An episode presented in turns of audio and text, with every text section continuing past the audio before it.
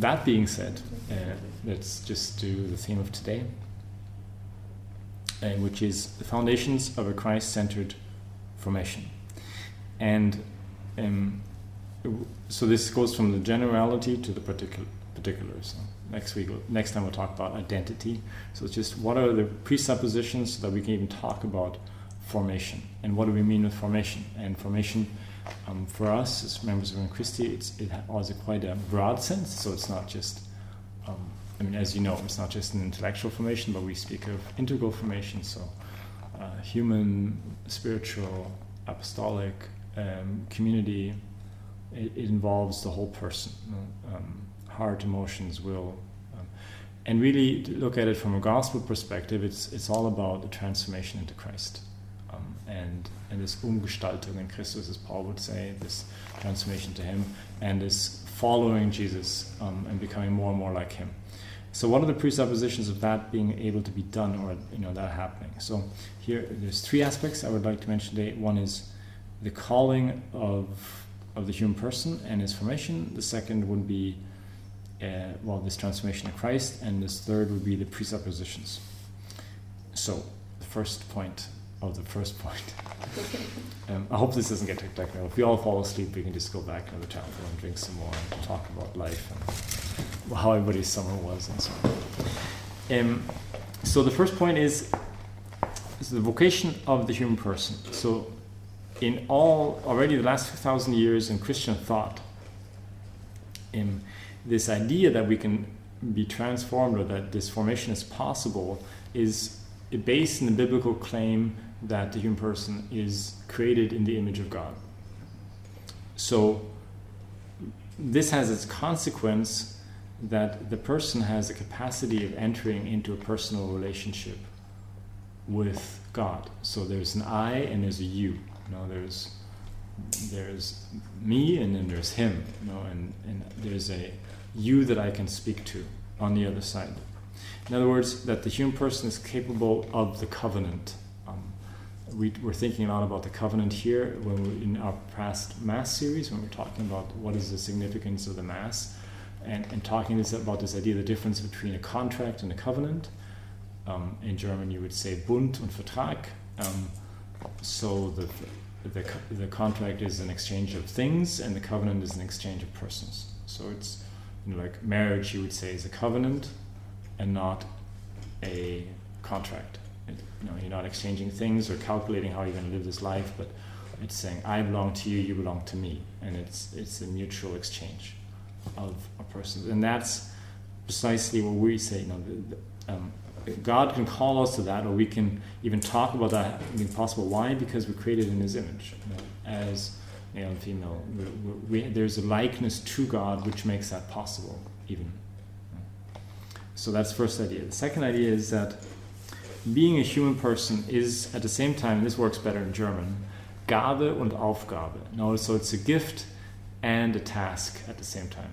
So it's it's a gift um, of you know of God, um, and at the same time it's a task that He's given us, a responsibility that He's giving us in the world. So. Um, because you know the plant and the rock and the mountain don't have that capacity. Um, so it's you talk about the consequence of this, of the beauty and the responsibility and the greatness of what it means to be man. And at the same time, the drama, you know, because it always involves human freedom and the and the and the danger. As soon as you have responsibility, it's because we have freedom, and that brings with it the risk of misusing that freedom and creating a disaster for ourselves and for others. Um, and that's maybe the third aspect, which would be that um, the human person has free will. Um, and which makes him makes it possible that through a firm adhesion to the will of God, he becomes free, which sounds very countercultural. You know, again, totally against the idea that freedom means you can do what you want, when you want, how you want, whatever you want. Um, but the, the Christian claim is that the human person becomes free in the, the degree that he's adhering to the will of God. Because in the degree that he does that, he is living in the truth. And so when Jesus says the truth will make you free, he's not just he's not just saying that about the truth that we know, but also the truth that we live. And if the human person is image of God and God is this love, then the union with him is the deepest truth about the human person. You know, this call to live in union with God. And the more he doesn't live that, the more he's living a lie. You know? And the more he he lives and loses his meaning and he's frustrated and unhappy. Okay. Third thing. Just have you talk now? We, we speak about later. Can we can I ask questions? Uh, whatever, you interrupt me. Maybe not too often. I just I have, if not, I'll get insecure and I everything said mess this up. just now. I had this picture in my head of when you are you're in a river, and the will of God is, is the flow of the river. And if you stay in that flow, you're free. You can move if you can swim, of course, but you can move. You can do whatever you like. If there's no rocks, of course. But Yeah.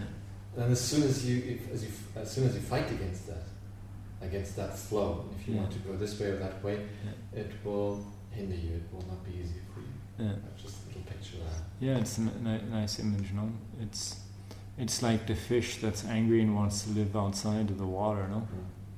Yeah, and that doesn't make him free because he's dead, so, so he's no longer capable of using his freedom because he just killed himself, leaving the water. Yeah, I mean that's a nice image. Um, so the human freedom is all, always a limited freedom, just by the fact that we're not God, right? So um, the fact is, what is the truth of our freedom?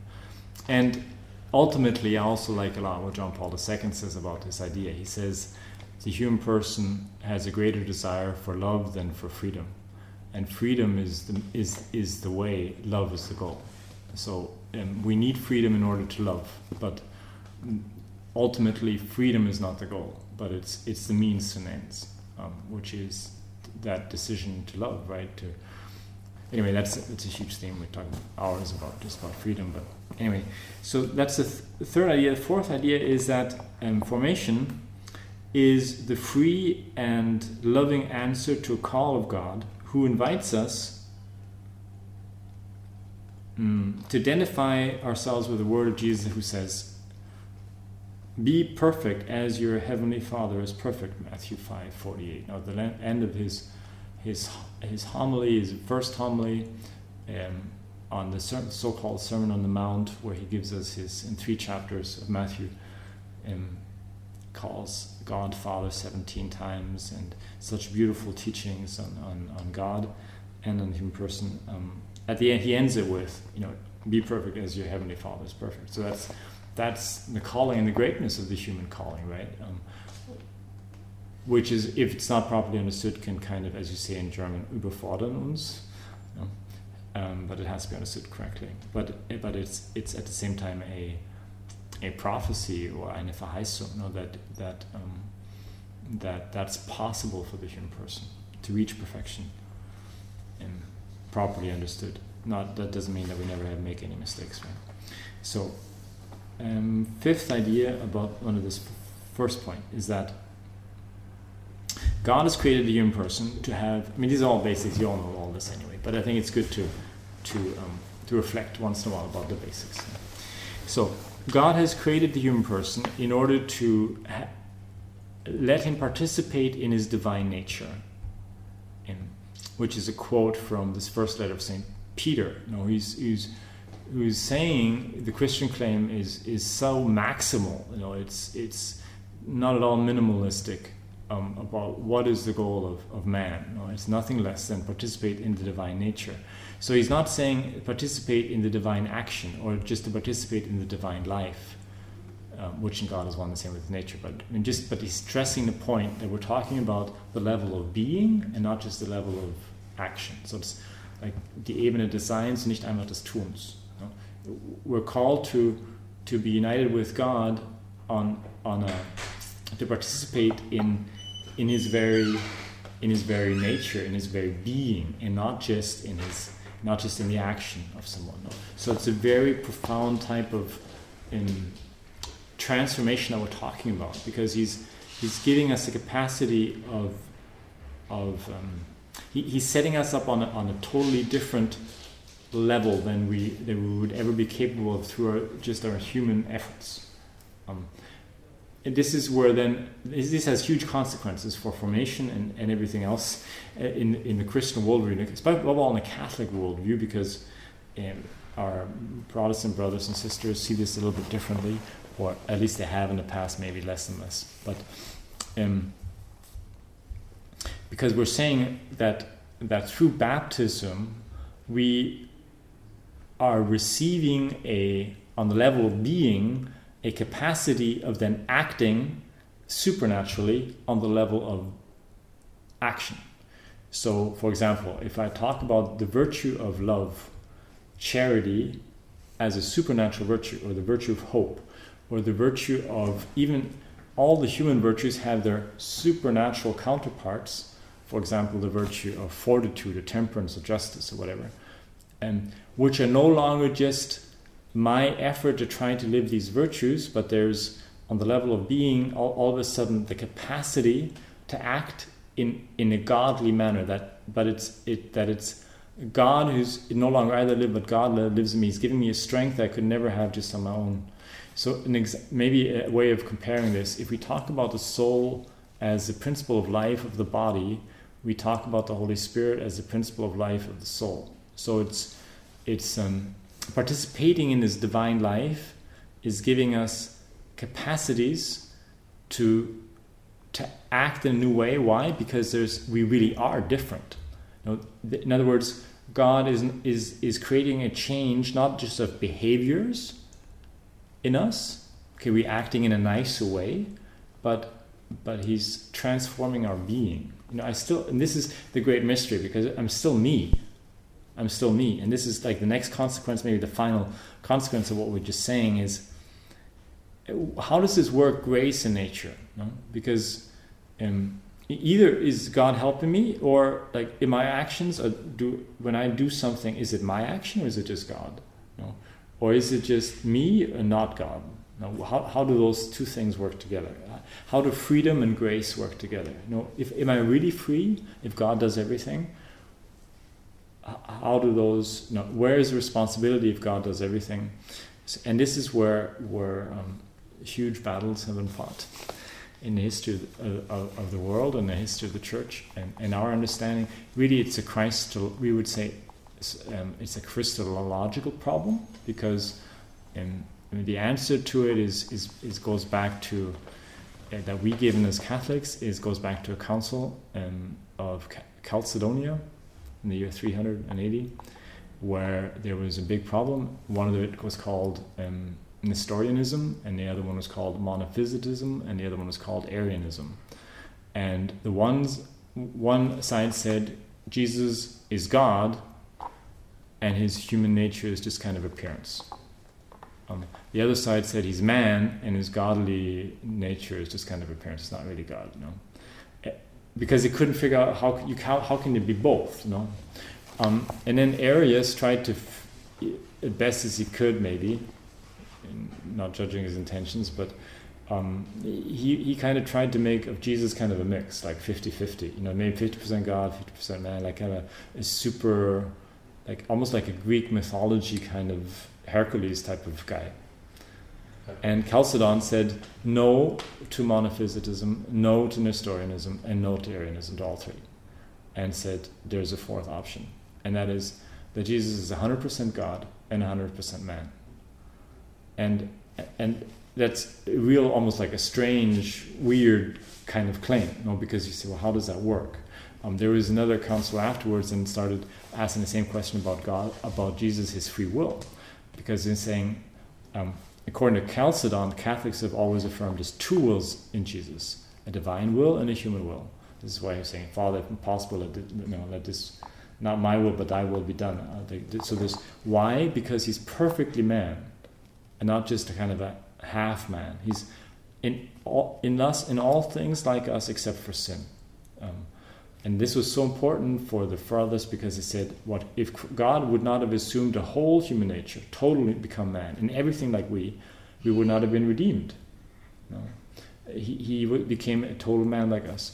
So, but the, the problem they were wrestling with was was if Jesus has a human will, You know, and this is like human will compared to the divine will is you know, divine will and human will. That the divine will would just smother his human will. There would be nothing left of it.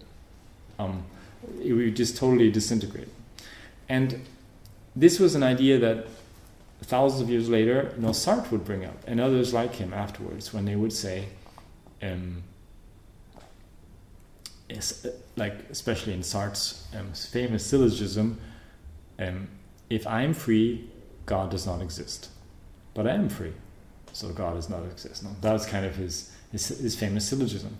Why? Because their understanding of, of, of what of their God's understanding what God is is just is was we would say totally wrong because they would see God and uh, like others like him afterwards, some atheists and Feuerbach, and they would see God as like the biggest thing around, you know. Is and we would say, we would talk about as Catholics. Maybe Bishop Barron likes this phrase. He says talks about the non-competitive transcendence of God. So, is God in His room? Like, um, well, no, in the sense of He's not something in this room. Um, he's not like the biggest thing around, bigger than Jupiter, bigger than the sun, bigger than. He's not something. Um, but is in, his room? Oh yes, because I mean, if he wouldn't be here, everything would just disappear.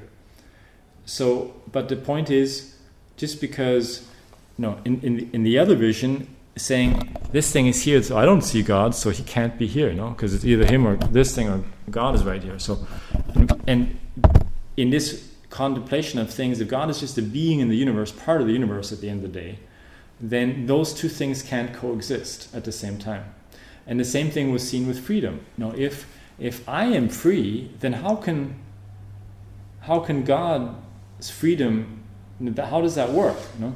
So they would and in Jesus the same. You know, you can have divine freedom and human freedom at the same time our answer to that is also kind of well in the freedom thing it's it's kind of the understanding what love is you know if i love someone i don't have a problem i would like to do what the other person would do you know there's this union of wills I, I, if there's a really deep deep relationship of love st john of the cross would go so far to say that in the deepest union with god um, the human person is not just master of himself he's not just supremely free he doesn't have just a mastery over himself and the um, um, is not just lord over himself and over his decisions, but also over God. And that's probably why Saint Bernard of Clairvaux would say about uh, Mary.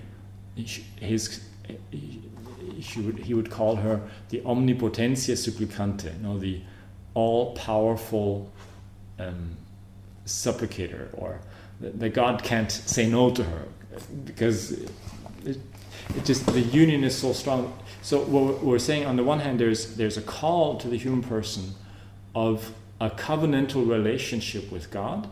Um, I'm yours and you're mine, and where that is really in its in its higher forms, like it's real. It's not just you know I giving it just it's not just a one way street is what I'm saying. It's not just you know we say yes to whatever you say up there, but but there's there's a real relationship of of, of a covenant um, with God. That's our calling, our highest calling, which will be perfectly fulfilled in heaven and not, not yet here on earth. But you know, formation and transformation in Christ is all about take going that path, and but that brings with it the consequence again of our understanding of how freedom and grace work together. It's not like God's will destroys human freedom. It's not like um, just because he's helping me with his grace, that those actions are less mine and less meritorious. This is something that you can argue a lot what Luther really meant, but how he was interpreted a lot of times was was precisely the same problem because he he couldn't understand if God has given us all His grace, how can I have merit for what I do? Where is my merit? And we would say, totally the contrary. You know, there's no contradiction. God gives me all His grace. It's 100% God, 100% man in Jesus, and He is our model of what of what in His own person there is absolute perfect union between the divine nature and the human nature, and and this is our calling. You know, that in us there be union between this um, between God and ourselves, and that doesn't destroy the human person but perfects him. It doesn't make him less man because he's living according, you know, he's like a slave of God's will. I can't have it, can't do anything else anyway. But but totally the contrary. He becomes more and more a person. Jesus is the perfect man. He shows us what it means to be man. You know? This is a huge theme from John Paul II from day one. You know? When he, his first encyclical on, on Jesus Christ the Redeemer, um, really, really stressed, and, and again and again, it's Jesus that shows us, shows to the human person what it means to be man. Anyway, sorry, now I'm getting kind of on a sidetrack. But thanks for looking at your watch. It's just because of my parking. yeah. um, so that's the big first theme. The other one I'll run through quickly, and that is the second um, kind of thing about presupposition of what we're when we just uh, you know to- what we're talking about when talking about formation is that especially as we as in Regnum Christi we're talking about precisely this Umgestaltung in Jesus Christus, this transformation in Jesus Christ. And because he is the way of this union between God and man, he's saying, okay, he who sees me sees the Father, but they're looking at a human person. Um, they're looking at the human person, Jesus Christ, and Jesus is saying, What are you talking about? He, you, you want to see the Father. He who sees me sees the Father. So in his person, um, he's showing what this, this covenantal relationship and so he says, I'm not just the truth who's going to tell you about certain things, but I'm going to show you I am the way you know, to this union with God. And so the way to union with God, which is God's plan for the human person, runs through Jesus Christ. That's kind of our, our one of the claims that we have. Um, and that's why the formation, um, our formation kind of presupposes this working together with the Father in the Holy Spirit, who, who pours out into our hearts these sentiments of Christ, um, this Gesinnung in Christus, which the letter to the Philippians in chapter 2 speaks about. And the member of Regnum Christi, I think, sees his path of formation. Interesting also, we talk about a path of formation, a way of formation. We just contemplated the scripture passage where, you know, from then on, he recognized who Jesus and then they're going on a path to Jerusalem. It's all one. This whole, when we talk about discipleship, following Christ, always this idea of the path, of going a path. And we see our formation process, above all, as a path of a vital, personal, and transforming relationship. Know, it's, it's living a personal, vital, and transforming relationship with Jesus Christ. To such a point that formation, really, at the end of the day, you could sum it up in the personal answer to the basic question of Christ to Peter after the resurrection Do you love me? Do you, do you love me? Um, that's that we want to give a vital, personal, and transforming answer to that question you know, that he's asking at the end of his gospel.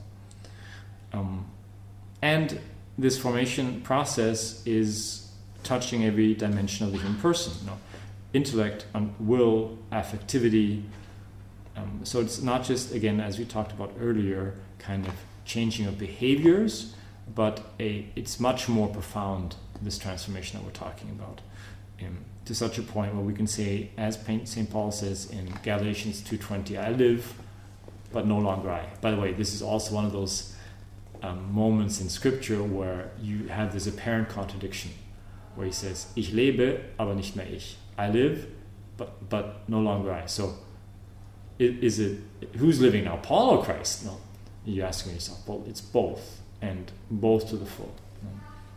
It's not either or, but it's out out, not at out. So both and. Um, okay, so that's the second big aspect. So we had we had the vocation of the human person and formation. We had the transformation of Christ, and now the last thing I want to mention is just kind of presuppositions for our formation. And one of them, I think the first one is just anthropolo- anthropological realism to remember, okay, the fallenness of the human person, know that we're, we're, we're living in a fallen world. And I think that, again, it's, it's important to remember that again and again. And again, in in history, philosophers philosophers have tried to um, deny that. No, Voltaire with his the noble savage idea that the human person is is born noble and and uh, pure and uh, but it gets corrupted through culture basically. It's and education and and so on. Um, and and we say well there's something in us that's kind of the threefold concupiscence of the eyes of the flesh and the pride of life um, that that we that, that that has a pull on us not to that, that continually pulls us away from this becoming the best version of ourselves. I, I, find it interesting sometimes, especially hearing confessions of, of, really young people, like I'm taking eight, nine year olds or seven year olds, and they mention all these things, and then you say, Well, did you tell me that because your mom told me that, or did you, Papa told you to tell me that? Or, no, no. And, and they realize, well, why are you telling it to me? Because they just to help them to realize um, you're saying this not be, not because someone told you to, because but because you realize there's a desire in your heart for something else. You know, that there's you want to do the good, but there's something in you that's pulling you to this to do the bad. Um, and and we would we would give that the word name original sin. Um, you know that's in theology when you don't know the answer to something you just say original sin. It's usually pretty good, pretty good answer. Um, but but to realize and to remind ourselves of that, no, that that's normal and shouldn't surprise us and shouldn't shock us, especially when it's difficult to get rid of certain habits. Um, there's this anthropological realism also that there is such a thing as the um, the evil spirit is also involved, you know, trying to keep us away from uh, becoming holy. And I'm not going to tell the story the third time, don't worry. But I had a really crazy. Um, experience last week. With that regards, for the first time in my life. Um, and pardon? Afterwards, I'll tell you afterwards. Yeah. And then in this this constant temptation not to relativize the absolute and to absolutize the relative, you know, to to make gods of things that are not and to, to make of God something not important. And at the same time though, to part of this realism is to know that we have been redeemed in Christ. And this is again where we, with some Christian denominations, would see things differently. Because they would say basically, well, the human person is totally destroyed. Nature is destroyed through sin. There's nothing we can do. Uh, we could just need to, you know, this strong belief in Christ. And, and we say, well, no, Jesus has come to redeem the whole person, not just his soul, but, but everything his emotions, his feelings, his everything. So that there is a, there is a path of transformation possible. And then the last point I wanted to mention in this um, kind of uh, you know border presuppositions or things that we need to maybe sometimes be aware of when we're trying to go this path is the the influences of our culture. And I think here I'm, I'm, I'm borrowing an idea from Matthew Kelly, which I really like when I read it, and that is this you know I think this idea that really at the basis of our of our actions there's some basic philosophy, not necessarily thought through by ourselves. And we, you know, somebody say, "What is your life philosophy?" Maybe you couldn't really say. I'm Not saying about here, but I'm just saying in culture at large. No, um, the set of beliefs by which I choose to live. No, and uh, just those are sometimes a bit subconscious. And and he talks about three, which are very prevalent prevalent in our culture today, and maybe have sometimes also on us kind of an influence. Um, which are kind of the basis of, of decision making in our culture. And the first is what he calls individualism. Um, and the basic question of individualism is what's in it for me? What's in it for me?